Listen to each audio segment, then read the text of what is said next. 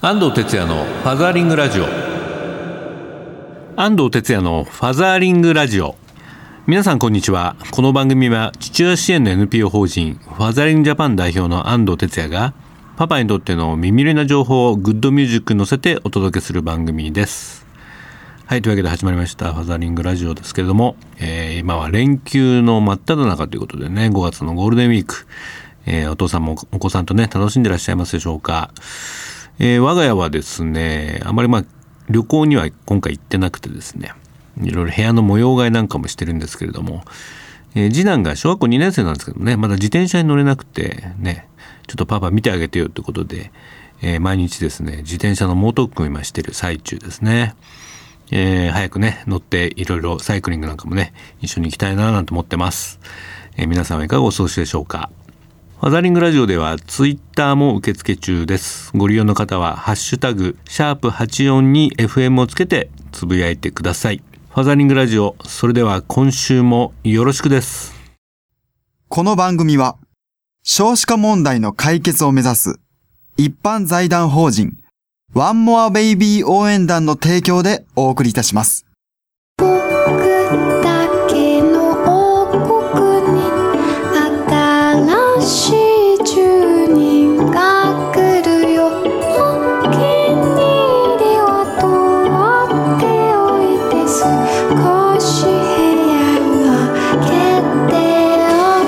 ワンモアベイビー応援団。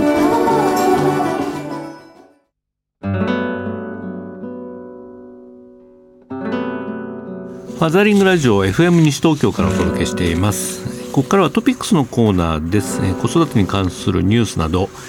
パパたちに必要な最新トピックスを紹介しています。えー、今日はですねあの子育て支援、まあ、いろいろね、えー、あるんですけれども、最近の新しい言葉でネウボラという言葉があるんですけどもね、そのネウボラについてご説明したいと思います。えー、ネウボラ、こちらはですねあのフィンランドの育児支援サービスなんですね。えー、妊娠出産から子育てまで家族を支援し続けるという、まあ、目的です。まあ、通常あの妊娠をねあの女性がすると、えーまあ、病院とかね産院に行くんですけれども、このフィンランドのネウボラはですね、えー、医者じゃなくてまずそのネウボラという、まあ、施設といいますかね、窓口がありまして、まあ、そこに行くわけですね。えーまあ、妊娠の、まあ、もちろん検診もそうなんですけれども、いろいろその、まあ、事情があってね、えー、いろいろこうお医者さんには言えないようなことなんかもある、あ、ある人にとってみればですね、ここにいるあのネウボラおばさんにいろいろこう相談ができるという、そういうことなんですね。まあ、ネウボラという言葉の意味はですね、あのアドバイスね、あの意味があるらしいんですけども、まあ、妊娠からあと子どもがまあ学校に入るまで、就学前までの子どもの成長や発達の支援をすると、えお母さん、えお父さん、まあ、兄弟家族全体の心身の健康サポートも目的としているということなんですね。まあ、これまで日本の子育て支援はあのどうしてもこう縦割りになってしまいましたね。特にあの父親なんていうのはね、あのなかなかこうえー、立ち会い出産、まあ、最近は増えてきましたけどね、えー、昔は全く入れなかったりとか、あるいはそのいろいろこう子供がね抱える課題についてもなんか窓口が違ってたりとかですね、まあ、非常にその受け、まあ、そのサービスを受ける側からするといろんなところに行かなきゃいけなかったりして、結構面倒くさかったりするんですね。だからそれをまあ一本化しようっていうのは前から言われてたんですけれども、ようやくこのロールモデルであるフィンランドのネオボラというね育児パッケージが日本でもね徐々にこう伝わってきてるということなんですね。こちら今あの日本でもいろいろ説明会とかね、えー、ありまして、導入始めたね自治体もあります。まあ、この辺でいくとあの東京都の世田谷区とか文京区ですね、あとは埼玉県和光市、千葉県浦安市、あとちょっと地方では、えー、愛知県の名張市とか秋田県の男鹿市なんかも、まあ、これ自治体独自の仕組みとしてネオボラを取り入れていこうという動きが今広まっているということなんですね。もともとの発祥のうちのフィンランドはお母さんに優しい国ランキングでもね常にいちいという、まあ、母子の健康や教育、女性の活躍やね政治参加など、まあ、総合的に評価しても非常にその、えー、女性や子どもを大事にする国だということが言われています。まあ、このネオボラはせんきゅうひゃくにじゅうねんぐらいからねあの始まってきたと言われてるんですけども、えー、フィンランドはね、男女ともにフルタイムで働くのが割と普通になって、まあ、最近では家族の形もいろいろこう多様化してますね。一人親、再婚家庭、事実婚などですね。また高齢化のスピードも結構早く進んだ国ですので、えー、こういった取り組みも進んできたんですけども、まあ、出生率が低迷する日本とは対照的に、えー、最近のフィンランドの合計特殊、特殊出生率は約 いってんはち 以上の水準をね保っているということです。まあ、日本は いってんよん ぐらいなんですけどもね、まあ、その理由はまあ様々であるんですけども、まあ、このネオボラはじめ社会全体が子どもの誕生を歓迎して切れ目のないその包み込むような子育て支援を行っているという結果でもあるんじゃないでしょうか。こちらをね、えー、ネオボラぜひね広めてほしいんですけれども、まあ、本来国が、ね、しっかりこういったものを取り入れてあの自治体等に下ろしていくべきなんですけどね。でも最近こういい動きもありまして、にがつじゅうくにちの、まあ、国会でですね、これ公明党の幹事長がですねこんな質問をしたんですね。妊娠中から子育て、子育て期まで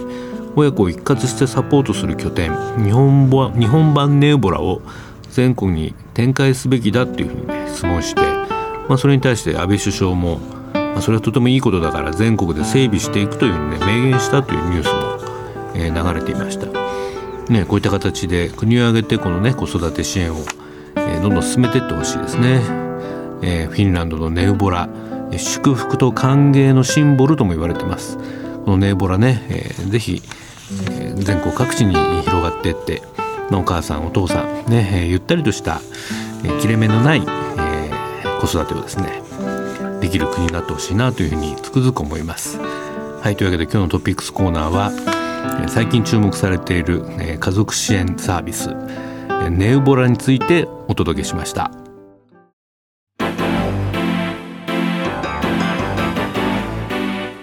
ファザーリングラジオ エフエム 西東京からお届けしています。ここからはソーシャルカフェのコーナー。日本には社会的な課題がいろいろありますが、それを何とかしたい、社会を変えたいという思いを持ってソーシャルな活動を実践している方をゲストにお呼びするコーナーです。えー、今日のゲストは被災地の子育て家庭支援事業を展開する エヌピーオー 法人マザーリンクジャパン代表のねじめりえさんです。ねじめさん、こんにちは。こんにちは。今日はようこそいらしていらしていただきました。お呼びいただきありがとうございます、はい、ねじめさんとは にさんねんまえになんかのイベントでお会いしてね、その時にあの、はいまあ、さんてんいちいち 以降、はい、もう被災地にずっと入って、はい、特にあの母子家庭ですか。そうです ね, ね支援をずっとされてきてると、はい、いうことで、最近もあの東洋経済の貧困特集とかね、はい、ねじめさんの活躍ぶりといいますか活動を見てですね、はい、もうぜひこのお話を伺いたいなと思って。 あ, ありがとうございます、ね、ついこの間も行かれてましたもんね。そうですね、うん、どちらでしたか。えー、と 先, 先週なんですけど、えー、と陸前高田と、うん、あとは大船渡を回ってきました。どうでしたか。まあ、そうですね、あの、まあ、いろんなご家庭があって、中には、えー、状況が良くなってるご家庭もあるし、うん、それこそ再婚したりできたりっていうお家もあるんですけども、うん、えー、と片やですね、えー、と緊急雇用対策事業とかで、うん、その臨時雇用で雇われてた人たちっていうのが、はい、今バタバタと仕事がなくなっていて。ああ、そっか。そうなんですよ、うん、でどちらかというとそういう、まあ、行政とかにそういうので雇われる方は、うん、えー、と割かし仕事もできる方、パソコンとかも使えてっていう方なんですけど、はい、残念ながら今そういう方たちが、うん、あの不安な状況に陥ってます。仕事が、まあ、契約が切れちゃって。そうなんですよね。今はまあ家で。そうです、はい、これからも仕事見つけなきゃっていうような状況 で, でも小さい子供がいるとね、はい、なかなかそうもいかなかったりもします。そうですね、保育所とかどうなんですか。あ、保育所はあの普通に機能しているので、はい。そうですか。そうですね、うん、保育園は割と近くにあるので、うんうん、まあ、学校はねやっぱり流されて遠くになったところがあるので、はい、ああ、そっか。学校の方が送り迎えが大変かもしれないです、うん、食品にことかく、まあ、母子家庭もあるということで。そうですね、食料支援がメインだったんでしたっけ。えーと、最初は食料支援はしてなくって、うん、まあ、個別訪問して、うん、えー、いろいろあの悩み事を聞いたりとか、うんうん、あと、まあ、私もあのシングルマザーだったので、うん、あのちょっとしたこう生活とか子育てのアドバイスをさせていただいたりっていうことをしてたんですね、うん、あとは調査ですかね。その収入だったり、うん、まあ、どういうことに困ってるかっていうような調査をしていて、うんうん、でにせんじゅうさんねんのじゅうにがつから、えー、とフードバンクさんと連携ができて、そこから食料支援を始めました。そうですか、はいどうですか食料を届けて助かったという数があるんですか？うん、そうですね、あ、そうですねやっぱり大きいと思います、うん、で中にはあの、まあ、陸前高田だいたいひゃくせたいで、うんえー、とず最初は陸前高田だけだったんですけど、えっと、去年の夏から大船渡と気仙沼というふうに広げて、うん、だいたい今にひゃくせたいぐらいの状況を把握しているんですけども、うん、去年の夏に初めてあのお会いしたお宅で、はいえー、お子さんがさんにんいて、はいえー、仮設入ってからさんねんかんほとんどいちにちいっしょくだったっていうご家庭。そうなんですよ。で、それそういうご家庭は、まあ、いっせたいだけかなと思ったら、うん、実は先週行ったお宅で、うん、やっとお母さんからお話を伺ってですね、うん、やっぱりそのうちも、うん、あのいちにちいっしょくのやっぱり日が長かったっていう、うん、収入もなく収入もなく、もう本当に何度も、うん、あの心中しようかと思ったっていうようなお話をはい、聞きました。結構ショックですよね、まあ、それがリアルなのかもね。そう話ってそうです、ねまあ、なかなか報道で伝わってこない部分かもしれないですね。そうですね、うん、地元の新聞にもねそうなんですよ、そうなんですやっとですね、うん、あの割とあのこちらの新聞というか全国紙には、はい、あのちょこちょこ掲載していただいてたんですけど、うん、やっと地元紙がですね、うん、あのまともにというか取材をしてくださって、うん、あの震災のせんごひゃくにちということで、うん、特集であの書いてくださったので、うんここからちょっとずついい展開になればいいなと思ってます。地元でみんなでねこう支え合ってるように見えるんですけれども、えー、なんか結構一人家庭のこう難しいんですよね。やっぱり孤立してますね。ああの一人家庭のお母さんもお父さんもうんあれは父子家庭もね、えー、支援してきましたけども、はい、やっぱりあの津波とかで な, なくなった、ね、場合はいろいろあるあのそうです、ね、あるかもしれないけども、はいまあ、結構まあ離婚しちゃったりして、はいそうするとこうちょっと、うん、家庭に別れといてなんでみたいなことを言われてるシングルファーザーもいたん で, うで、ね、もうそうだと思います、うん、やっぱりそうですねお母さんたちもやっぱりそういうことを言われるっていう方が多いから、うん、本当に中にはあの地域性もすごいあると思うんですけど、うんうん、私が、えー、支援している、えー、さんちいきともではないんですけど、うんまあ、やっぱりある地域ではそういうのが強いので本当になんかもう犯罪者を見るような目で見られるとうん、もう隠れんにして生活しないとって言ってるお母さんも結構多いですね。中にはねほらね ディーブイ を夫から受けてねそうですね子供を守るために別れる人もいると思うので、うんはいね、あれ実際にいますねそれ、ねうん、失踪しちゃってる場合なんかもねあるって聞きますけどそうですねそこはなんか責めてほしくないなって感じしますけど ね,、うん、ねそうなんですよねまあ、なかなか難しいです ね, 難しいですねこれね根深い問題ですね。そうですねそうですか、まあ、あのマザーリンクジャパンね、はい、マザーリンクジャパンにも名前が似てるんで、はい、僕もなんか気になってあのずっと見てるんですけども、はい、あのパクらせていただいてますから、えーね、本当震災後に活動を始めた団体ということで、えーはい、ホームページにはねこうねじめさんの言葉として、はい、全ての子どもにとって子ども時代が幸せなものであるように、はい、母親であることに幸福感を感じ誇りを持てる社会であるように、はいとね、こういう言葉がありますけど、ね、そうですね、うん、あの子育ても、ね、されてきて、はいはい、やっぱり子供、まあ、被災地じゃなくてもね今日本のちょっと子どもたち、うん、いろんな権利が ね,、うん、大変ですねまだまだ大変な部分があるんですけども、はい、毎回毎回こう被災地行かれて子どもたちの様子はどうですか？そうですね、あのそうですね中にはだからやっぱりあの不登校のお宅も少なくないんですね、うん、その母子家庭のうちで、うん、あと学校中退しちゃったりとか、うん、あとはあのその震災の影響で学校にこう精神的に病んでしまって学校に行けないでいるような小学生の子とかっていうのもいるし、うん、そうですねでもお母さんがやっぱりそこまで忙しいからケアができないっていうのがありますよね。で中には本当に自殺未遂を繰り返しているような、うん、あのお子さんもいらっしゃるので、まあ、それを仕事もしながら支えなきゃいけないお母さんっていうのは本当に大変なんだなと思って見てます、はい、ピーティーエスディー ですよね。 ピーティーエスディー ですね。あんだけ大きなこうね震災っていうものでちっちゃな子供のハートでやっぱり耐えきれないんだろうね、うん、そうみたいですね、うんまあ、そういうのをね親だけじゃなくて、ねえー、地域の大人たちもみんなで本当はね支え合ってほしいんですけどね、えー、なかなかやっぱり傷ついた人が多いじゃないですか、はい、口には出さないけど、うん、やっぱり地元の人同士で誰が本当に大変かわからないから、うん、自分より大変じゃないかと思うと、うん、なかなか声をかけられないっていうのはお互いにねあるんですよね。なるほどね、まあ、それは本当に現地に入られてるねじめさんね、はい、感想だと思いますけれども、そうですね、はい、もうこのなんとかしたいという思いで、はい、今被災地の一人や家庭支援ということで寄付をね集められてますけれども、はい、これ今レディーフォーでやってますね。そうですね、はい、えー、ごがつの中旬ぐらいまでかな、じゅうにぐらいまでですね、じゅうにぐらいまでですからね、はい、えー、まだとおかぐらいありますのでね、これは、えー、とどういうことをやるんですか、支援として。はい、えーとまあ、ずっと食料支援をしてきたんですけど、うん、こう終わりが見えないですよね、うん、で次から次へとまた新しい母子家庭も増えてくるし、うん、であの回ってて気がついたのが本当に ななはちまんのお母さんが多いんですけども、はい、まあ、じゅうまん以上稼げてるお母さんというのはパソコンが使えて、うん、それ以下 の, あのお母さんはパソコンが使えないっていうのはもう本当に明確な線引きだったの で,、うん、でそれは決して、えーとパソコンを、えー、とじゅうまん以上稼いでるお母さんがパソコンを使う仕事をしてるわけではないんですね、うん、結局そのパソコンが使えるっていうことでインターネットも使えるようになるし、はいはい、情報にアクセスしやすいので、うん、ね、うん、あのいろんなチャンスがやっぱりあるっていうことなんですね、そうですね、うん、なのでパソコンを使えるような支援をして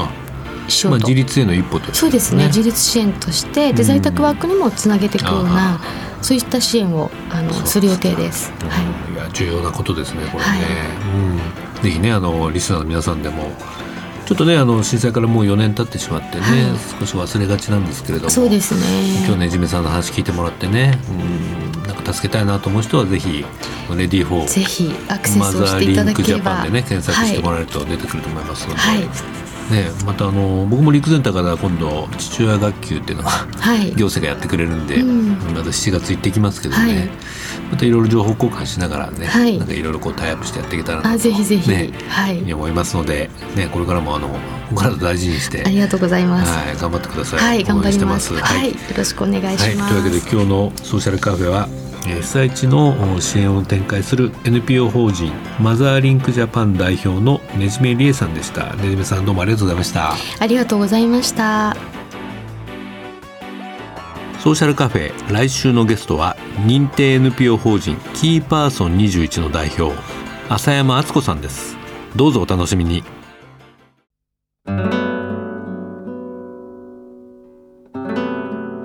絵本コーナーパパ読んでです。このコーナーで週末パパが子供と読みたいおすすめの絵本をご紹介します。今週の一つはこちらですね、えー、うんちっちというタイトルです。ちょっと読んでみましょうかね。昔々あるところにうさぎの子がいました。うさぎの子は言葉をたった一つしか言えませんでした。それはうんちっち。朝お母さんが坊や起きなさいと言ってもうんちっち。お昼お父さんがちびすけほうれん草を食べと言ってもうんちっち。夜お姉さんがちびくんお風呂に入ろうと呼んでもうんちっちと答えます。ある日狼がやってきてうさぎの子に言いました。坊やを食べてもいいかい。うさぎの子は答えました。うんちっち。狼はペロリと一口うさぎの子を食べてしまいました。こんな感じで始まるんですけどね、まあ、この絵本はあの僕も絵本読み始めてからですね各地の絵本ライブでも必ず読む絵本なんですけれども、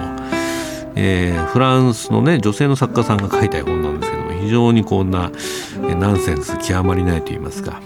えー、子どもたちにはお受けするんですけどもね必ず僕読む前には、えー、真似するなよというですね子どもたち約束をしてから読まないと結構後から大変なことになっちゃうっていうね爆笑絵本なんですけれども、えー、これはお父さん向けですね。えー、絵本ナビにもこんなレビューが来ました。これねママからですね男の子ろくさい男の子にさいのさんじゅうだいのママ福岡県のママからですねカトリーヌ・ミドリンさん、えー、うちの息子ふたりとも大怪我でした。最後のうちしゅういちですね。私まで大笑いでした。ユニークな絵絵も可愛らしくて色使いもカラフル目を引きます。うんちっちなど特に男の子が好きな下品な言葉が満載ですがそんなの気にしないで楽しんじゃってほしいです。みんなで大笑いして読める絵本です。ね、ママからもこう絶賛のレビューがね来てますけれども、まあ、でもね普通このママこれ図書館で借りたり買ってきたりしないので、これぜひお父さん、ね、読んでほしいなと思いますね。まあ、子供ねいろいろ学校であのちょっと気分ブルーだったりする時もありますけど、この絵本で必ず回復できますからね、僕も随分助かった思い出があります。はい、というわけで今日の絵本コーナーは、えー、うんちっち、ステファニー・ブレイク作、伏見操役、アスナロ書房から発売になっています。 Facebook ページにもリンクを貼っておきます。今週のパパ読んででした。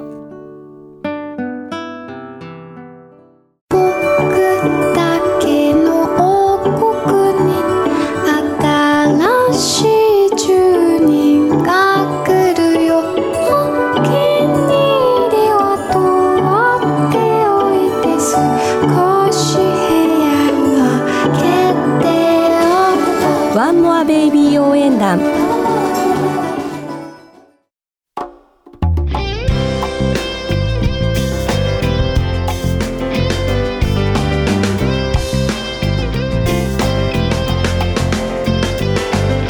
ファザーリングラジオ、そろそろお別れの時間になりました。イベント情報です。ごがつようかに育休パパトークというですねイベントが開催になって、えー、僕もちょっとね登壇します。少子化対策の方でね、あの日本の政府も男性の育児休業、特にあのパートナーの産後に、えー、しっかり休もうというですねこういう政策を出してきましたけども、それにちなんで行われるイベントです。えー、ごがつようかじゅうくじから、えー、場所はリクルートのですね、あの社内セミナールーム、グラン東京サウスタワーにじゅうよんかいになっています。こちらの Facebook ページの方にリンクを貼っておきますが、そちらからお申し込みいただけます。だいいちぶで僕がオープニングトーク、新しいパパの働き方、育休を取ろうという、ね、トーク、それからだいにぶで、えー、育休パパトークということですね、男性社員、これリクルートのお勤めの、ね、お父さんたちがさんめい一緒にねパネルディスカッションします。ぜひねちょっと今度育休取ってみようかなっていう方いらしたらね、ぜひ参加してみてください。ファザーリングラジオではリスナーの皆さんからのメッセージをお待ちしております。 エフエム 西東京のホームページからリクエスト&メッセージのバナーをクリックして、必要事項を入力して送信ください。 E メールをご利用の方はメールアドレス egao 笑顔数字ではちよんに アットマーク ウエスト ハイフン 東京 ドット シーオー ドット ジェーピー です。番組の Facebook ページもありますので、ぜひいいねして覗いてみてくださいね。それではファザーリングラジオ以上です。お相手は安藤哲也でした。パパの皆さん、また来週まで。キープオンファザーリング、バイバイ。